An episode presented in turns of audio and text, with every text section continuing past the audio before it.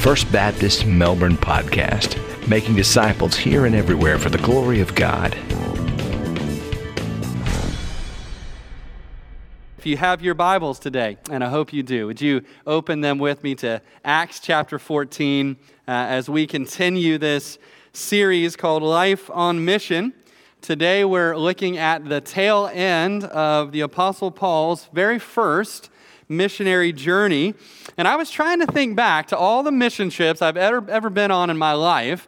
And I was kind of racking my brain trying to think about the worst experiences I've ever had on, on mission trips.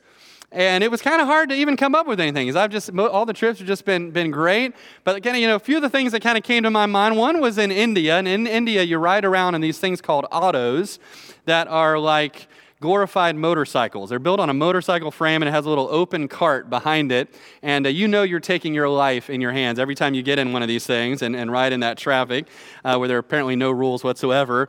Um, but I remember one time in particular, these, these things are built for about one and a half American men, at least of, of my size. Okay, and so, uh, but we had three of us. There was me, Aaron Still, and Brother Larry, all packed into this thing, and we, we were happy when that ride was over. I'll just tell you that.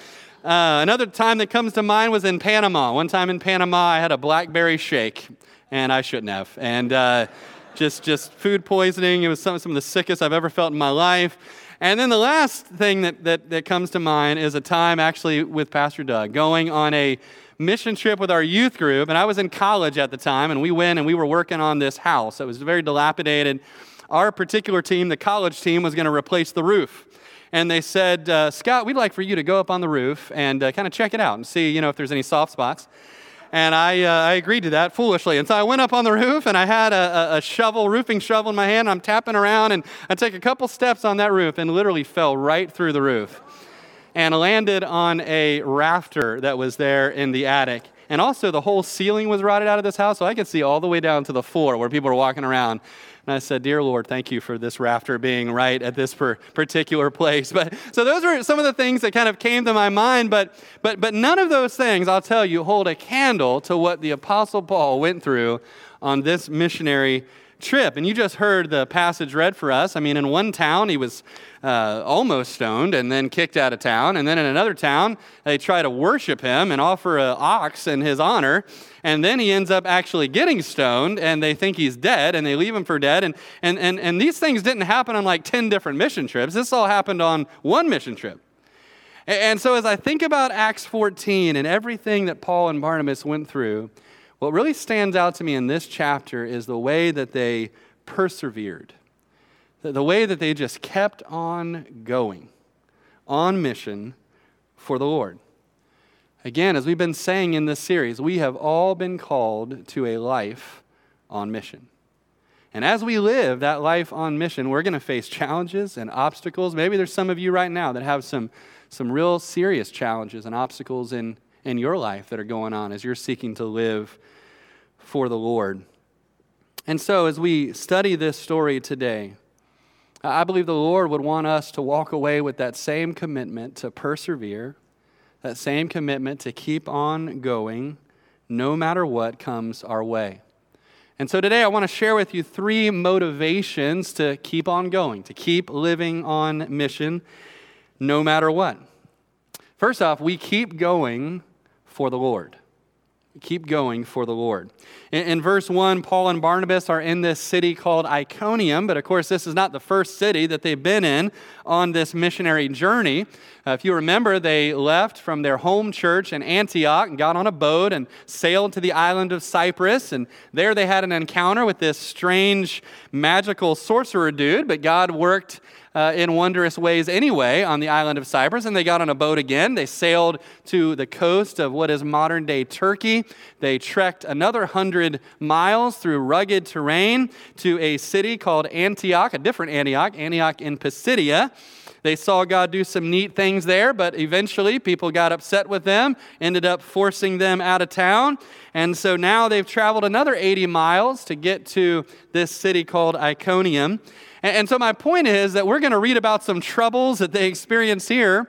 These weren't the first troubles that they experienced on this mission trip. They had already had some hard things to go through, and now they're about to have some more. verse 1, it says they went to the synagogue and shared about Jesus there. And, and God did some amazing things. There were some Jewish people who believed, there were some Gentiles who believed as well. People were turning to the Lord in great, great numbers. But just as was the case in almost every town Paul went to, not everybody was super thrilled with him. If you look in verse 2, it says, But the unbelieving Jews stirred up the Gentiles and poisoned their minds against the brethren. I love that language there. They poisoned their minds. They put it into their minds that Paul and Barnabas were bad news, and so they started to believe that Paul and Barnabas were, were bad news. And it kind of reminds me a little bit of, of what's going on in our culture right now with this whole cancel culture, right? And if there's folks who are influential enough, particularly in the media, right, they're able to get folks to think a certain way about something and to convince people that something or someone is bad news. I don't know if you saw this week, but the latest victim of the cancel culture, poor Dr. Seuss. Dr. Seuss. I mean, this is Dr. Seuss, right? Cat in the Hat, Dr. Seuss, right? One fish, two fish, red fish, blue fish, to think that I saw it on Mulberry Street, right? Except for you're not going to see it on Mulberry Street for much longer because the book's going to be out of print, right? And so uh, th- this is what's happening. And yet, as we read this story, what they were trying to cancel in the city of Iconium was a lot more important than Dr. Seuss books, right? They were trying to cancel the spread of the gospel of Jesus Christ. And so they're poisoning the minds of people against Paul and Barnabas. And yet, look at how they responded to that. Look at what it says in verse 3. It says, Therefore, they stayed there a long time, speaking boldly in the Lord, who was bearing witness to the word of his grace, granting signs and wonders to be done by their hands. So we read that things were getting rough. It was getting hard to do ministry there. And so, as a result, they stayed even longer. Right? That's what it says, right? As, as ministry was getting hard, they just stayed. In fact, as it got harder, they got bolder. And they just kept right on going. And we need to remember that as well when we talk about needing to keep going for the Lord. Sometimes keep going means to keep going right where you are. Every time things get hard or difficult, doesn't necessarily mean that God is trying to move us someplace else. That He never said that it was going to be easy. And sometimes He just wants us to stay put where we are in the heat of the battle and lean on Him for strength and just keep going. Friend, maybe you're in, in a hard situation right now. Maybe it's a hard ministry situation like this was. Uh, maybe it's a hard family situation. Maybe it's a hard relationship situation. I, I don't know. Maybe it's tempting for you right now. That, you know, the exit sign is kind of flashing, and it's tempting for you right now just to kind of go that way and to leave that situation and think that it's going to be easier and less challenging. And yet, you know in your spirit that God is not calling you to leave, but God is calling you to stay in that situation. And you know what? If, like Paul and Barnabas, you'll be faithful to stay where God has called you to stay, then He will empower you. And He will give you the grace and the power and the strength that you need to honor Him and to keep going no matter what. Notice, though, with me that they didn't stay in Iconium forever.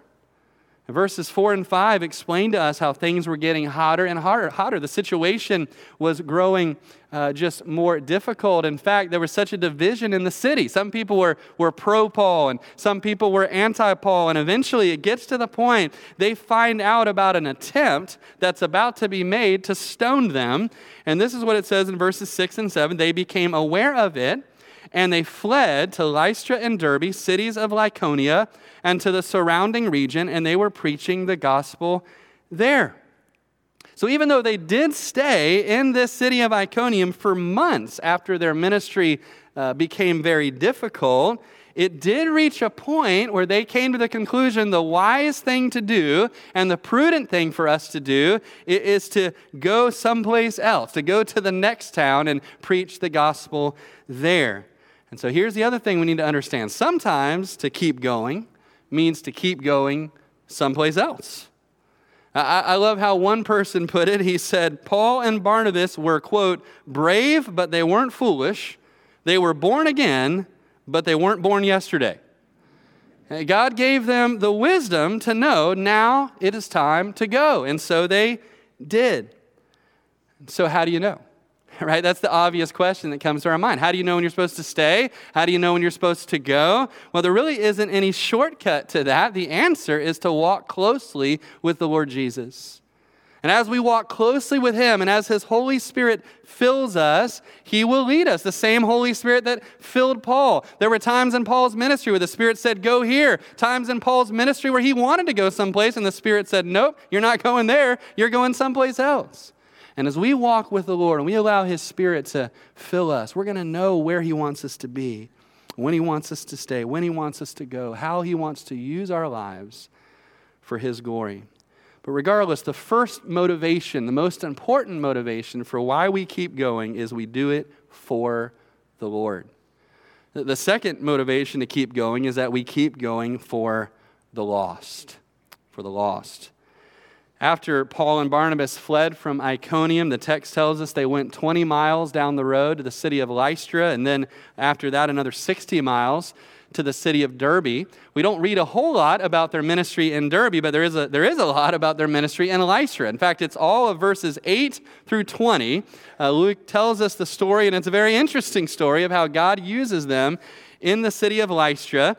Now, Lystra has been called something of a backwater, almost hillbilly kind of town. Uh, it, it, has even become, been compared to the wild, wild west. Now, the people in Lystra, most of them were illiterate. Uh, they were a little rough around the edges. Uh, we notice here that Paul doesn't do any ministry in a synagogue. Most likely that's because there wasn't a synagogue, which means there wasn't a sizable Jewish population at all. This was mostly a Gentile city that he went to. And so Paul's ministry, instead of starting in a synagogue, since there wasn't one, it starts with a healing, a miraculous healing of a lame man. And you can read it in verses 8 through 10.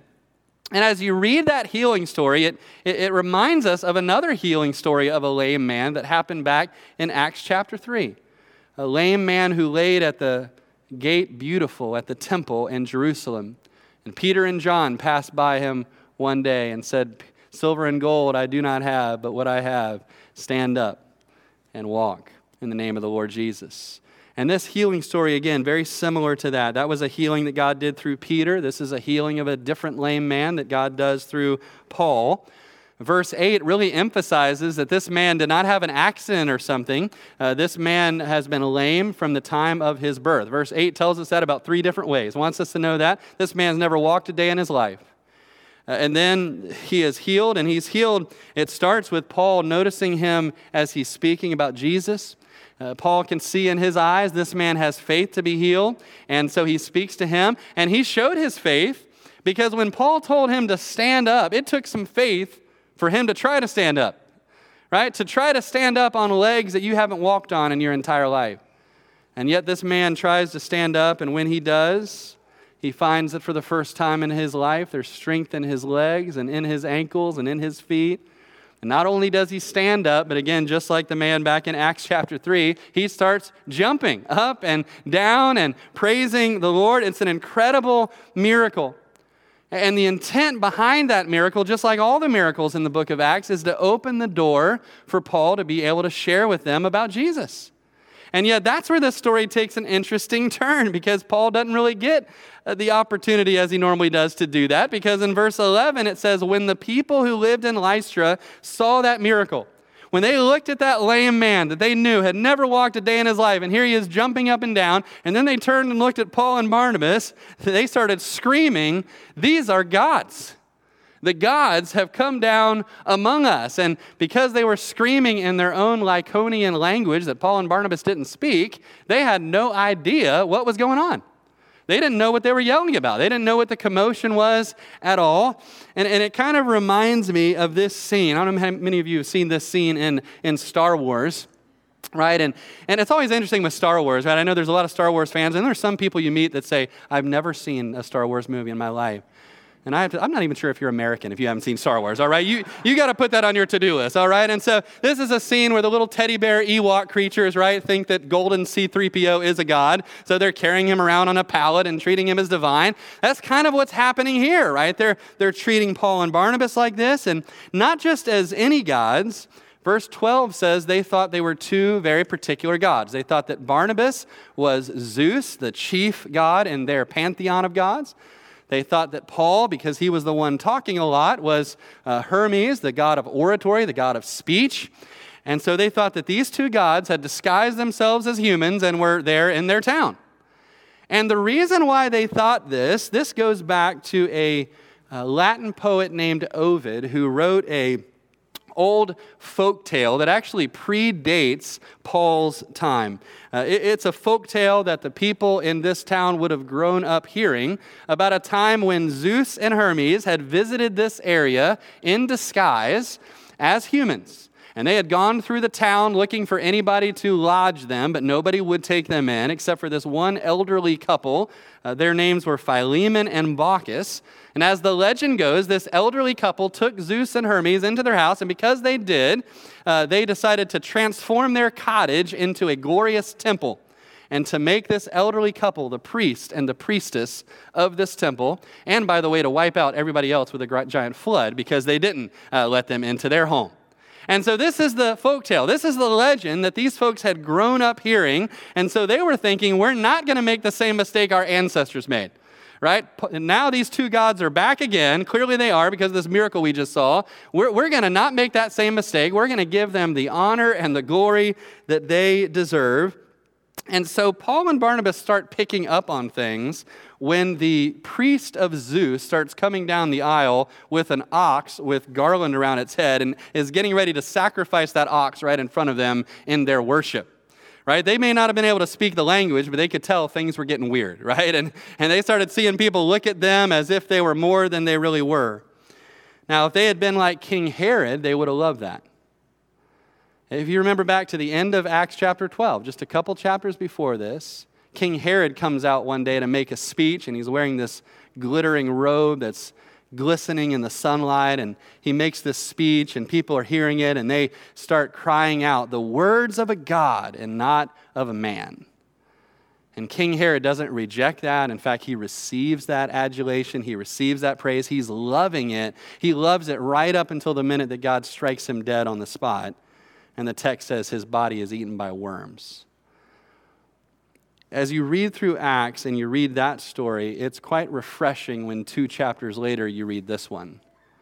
And you see that the servants of God, Paul and Barnabas, did not respond in the same way. It's quite a contrast. They weren't loving the worship of the crowd at all. They understood that worship only belongs to one person, and it wasn't them. And so we won't spend long here, but embedded in this story are a couple of reminders that we need to keep in mind as we keep on going in our mission for the lost. First off, just like we were talking about, we should never accept the glory that belongs to God alone.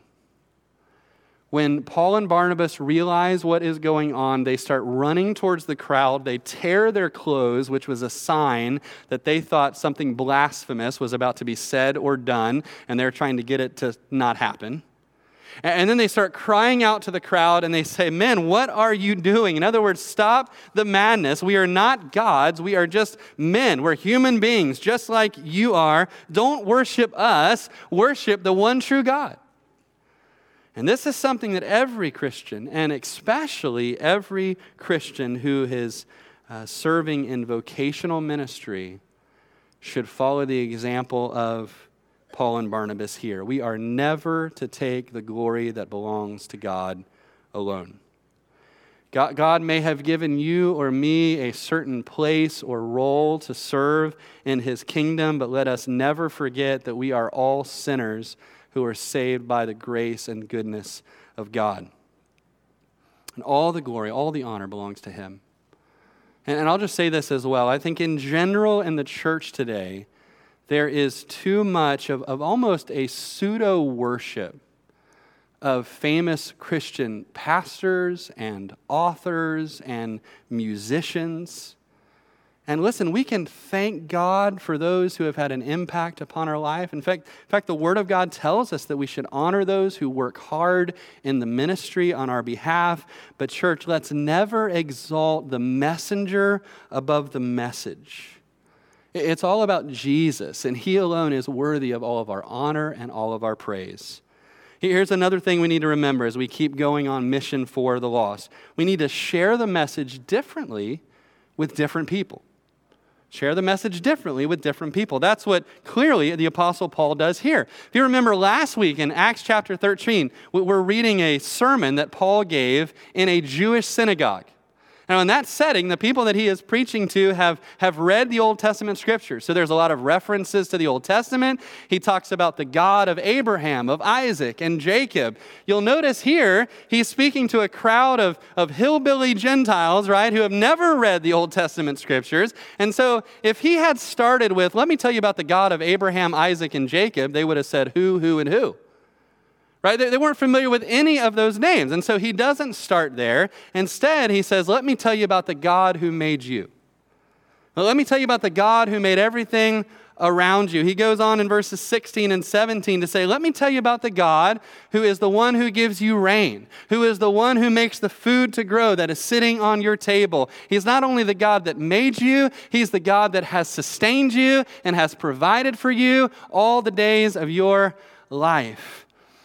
And before we move on, church, I think the application for us from this is, is, is pretty clear, right? We also need to remember who we're talking to when we're sharing about Jesus. And we should share differently when we're sharing with someone who maybe has grown up uh, in church and is familiar with the stories of the Bible, uh, differently with them than we do with somebody who has never been in church a day in their life. And, the reality is, most people that you talk to today, most of your friends, most of your neighbors, they, they may know who Jesus is, but they probably don't know who Abraham is. They don't know who Moses is. They don't know who Noah is. They don't know who Paul is. And so, if you're going to mention one of them, you need to do an explanation and a biography what, when you do.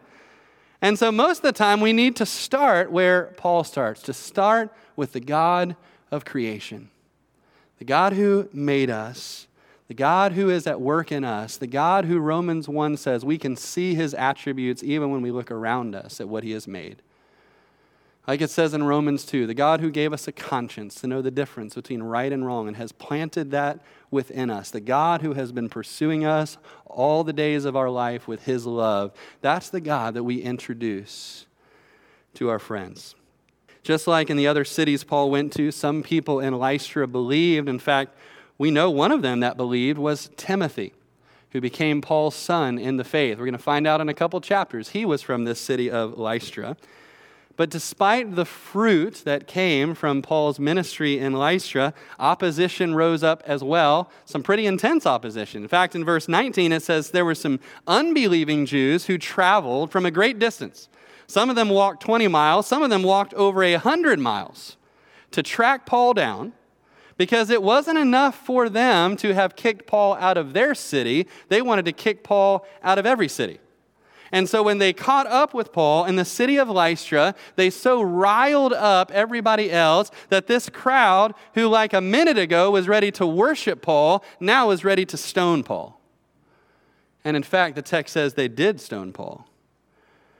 And I can only imagine that as those stones were raining down on Paul's head, that his mind might have gone back to that day in Jerusalem before he was saved, when he was holding the coats of the people who were throwing stones at Stephen, the first martyr in the church. The text says that they thought that Paul was dead. They dragged him outside of town and they left him for dead. And then the new disciples, verse 20 says, surrounded Paul's body. Presumably, they thought he was dead as well. They wouldn't have had any reason to think otherwise. And so they're surrounding his body. You can almost imagine them saying things like, oh, poor Paul. You know, he, he was just gone too soon right? And yet, I, I, just imagine almost comically, right? Paul opens one eye and kind of lifts up his hand and says, I'm still here, guys, right? I'm not dead yet, right? Don't, don't give up on me yet.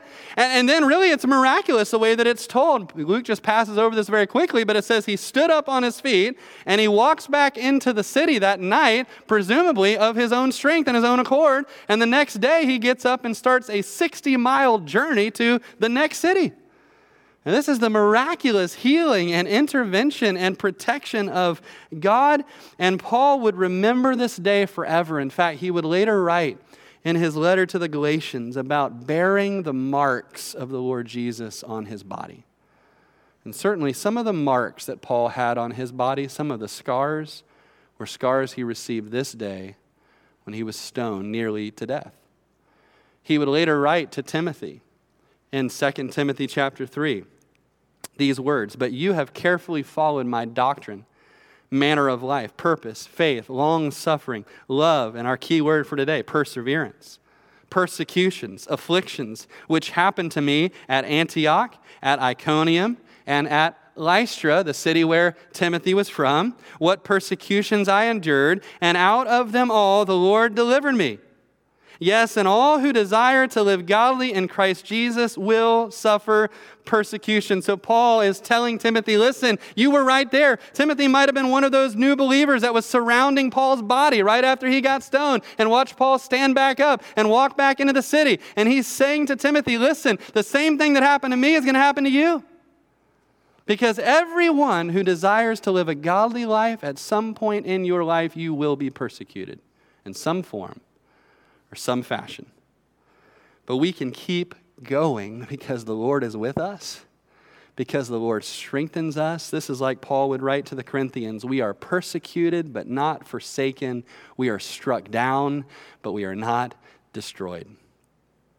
So we keep going for the Lord we keep going for the lost. And then finally, in the last few verses of this chapter, we can also see that we keep going for the church.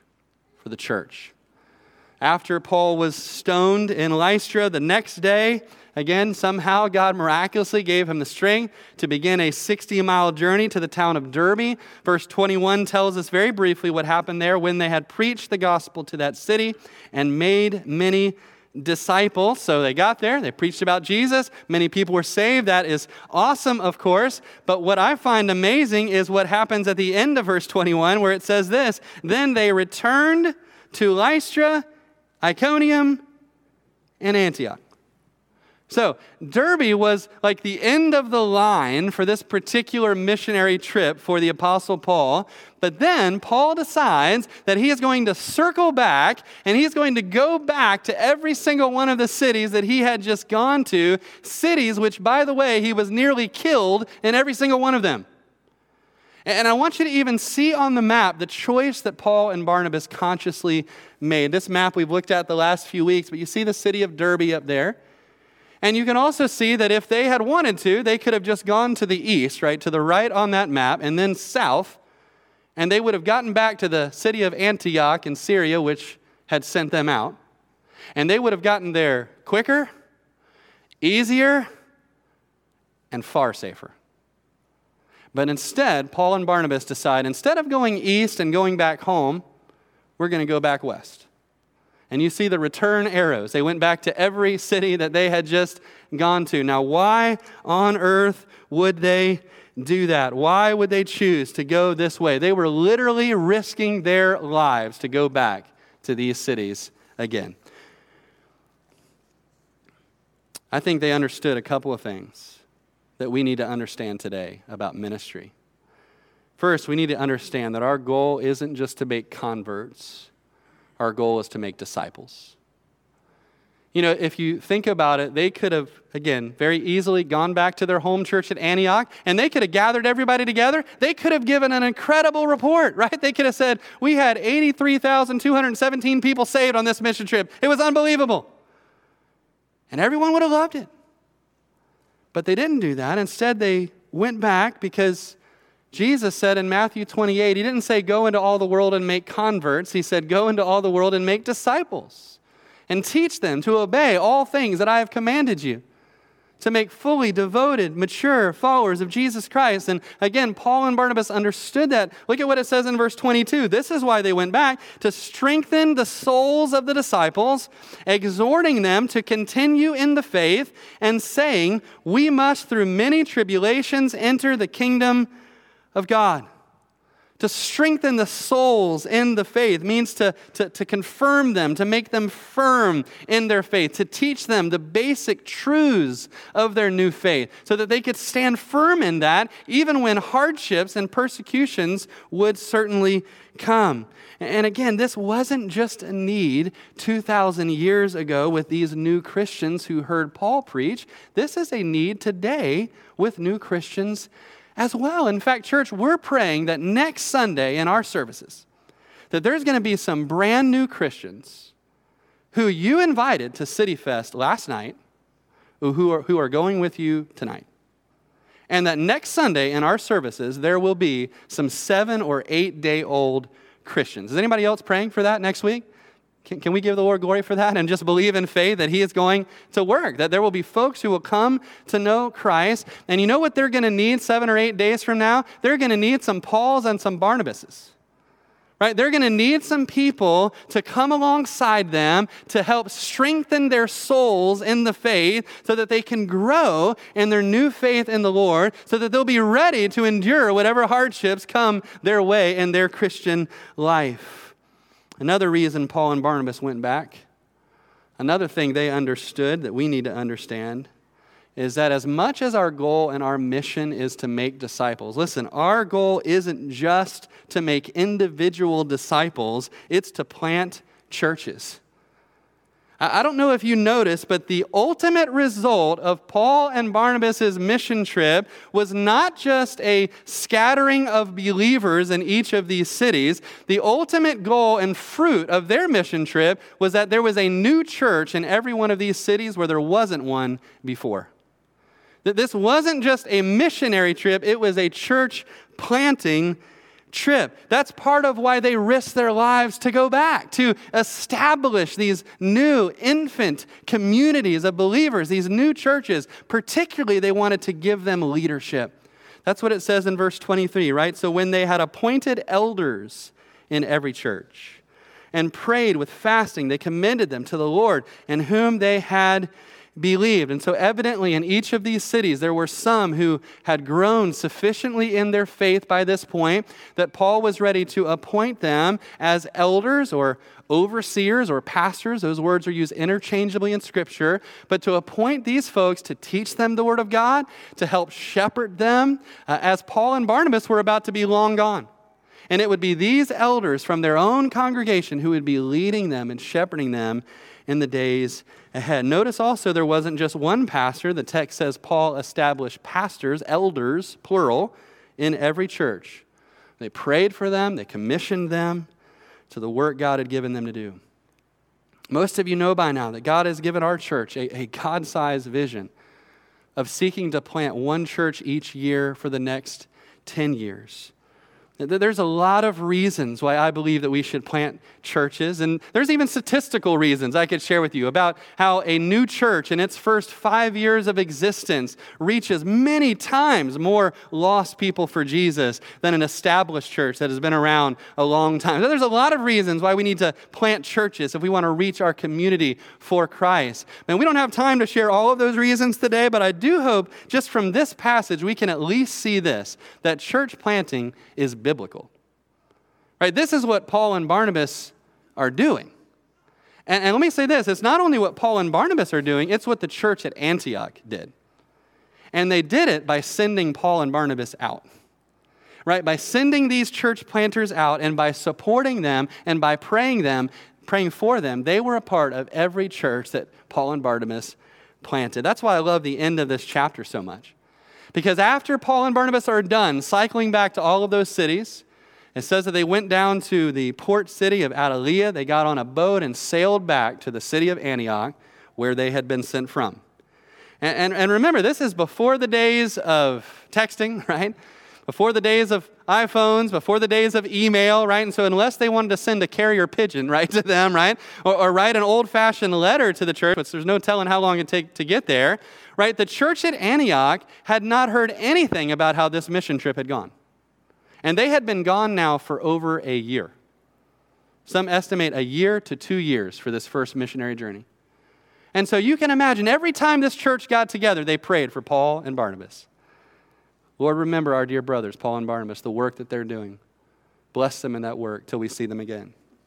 And you can imagine the excitement when they hear that Paul and Barnabas are back in town. It says in verse 27 that they gathered together. I, I, bet they gathered together the very night they heard Paul and Barnabas were back because they were so excited to hear what God had done. And what a story Paul had to tell them. Everything in Acts 13 and 14, they got to hear for the very first time the wonders that God had done and what God had done through the church at Antioch because they were willing to sacrifice and they were willing to send these two out. Now, what is the big takeaway this morning from this story in God's Word? We've talked about, again, how we're called, just as they were, to live our lives on mission for God. We've talked about how we're going to face obstacles and challenges just like they did. But God has called us to persevere, to keep going, to persevere for the Lord, persevere for the lost, persevere for the church. And, and, so here is what I think God is saying to us in this passage, just to kind of tie it all together. Friend, if you love the Lord, if you love the lost, if you love the church, then keep going. Right? Keep on living the mission that God has created you and saved you and put you on this planet to do and keep doing it every day of your life until He comes to get you or takes you home. And He never said to us that it was going to be easy. In fact, He said the opposite. He told us in advance that it was going to be super hard. What Paul said to them in verse 22 to these brand new Christians, he said, We must through many tribulations enter the kingdom of God. We don't get an exemption from that. And we have to go through many tribulations as well. And when I think about how we're called to keep going for the Lord, you know, I also think about how the Lord Jesus kept going for us. How he came on the mission that the Father sent him to do. And how he kept going, how he, for the joy that was set before him, endured the cross, despising its shame, and has sat down at the right hand of the Father. He kept going for you and for me and for his church. And aren't you glad that he did? Let's pray together. Oh, Father, we do thank you for the mission of your Son Jesus, whom you sent.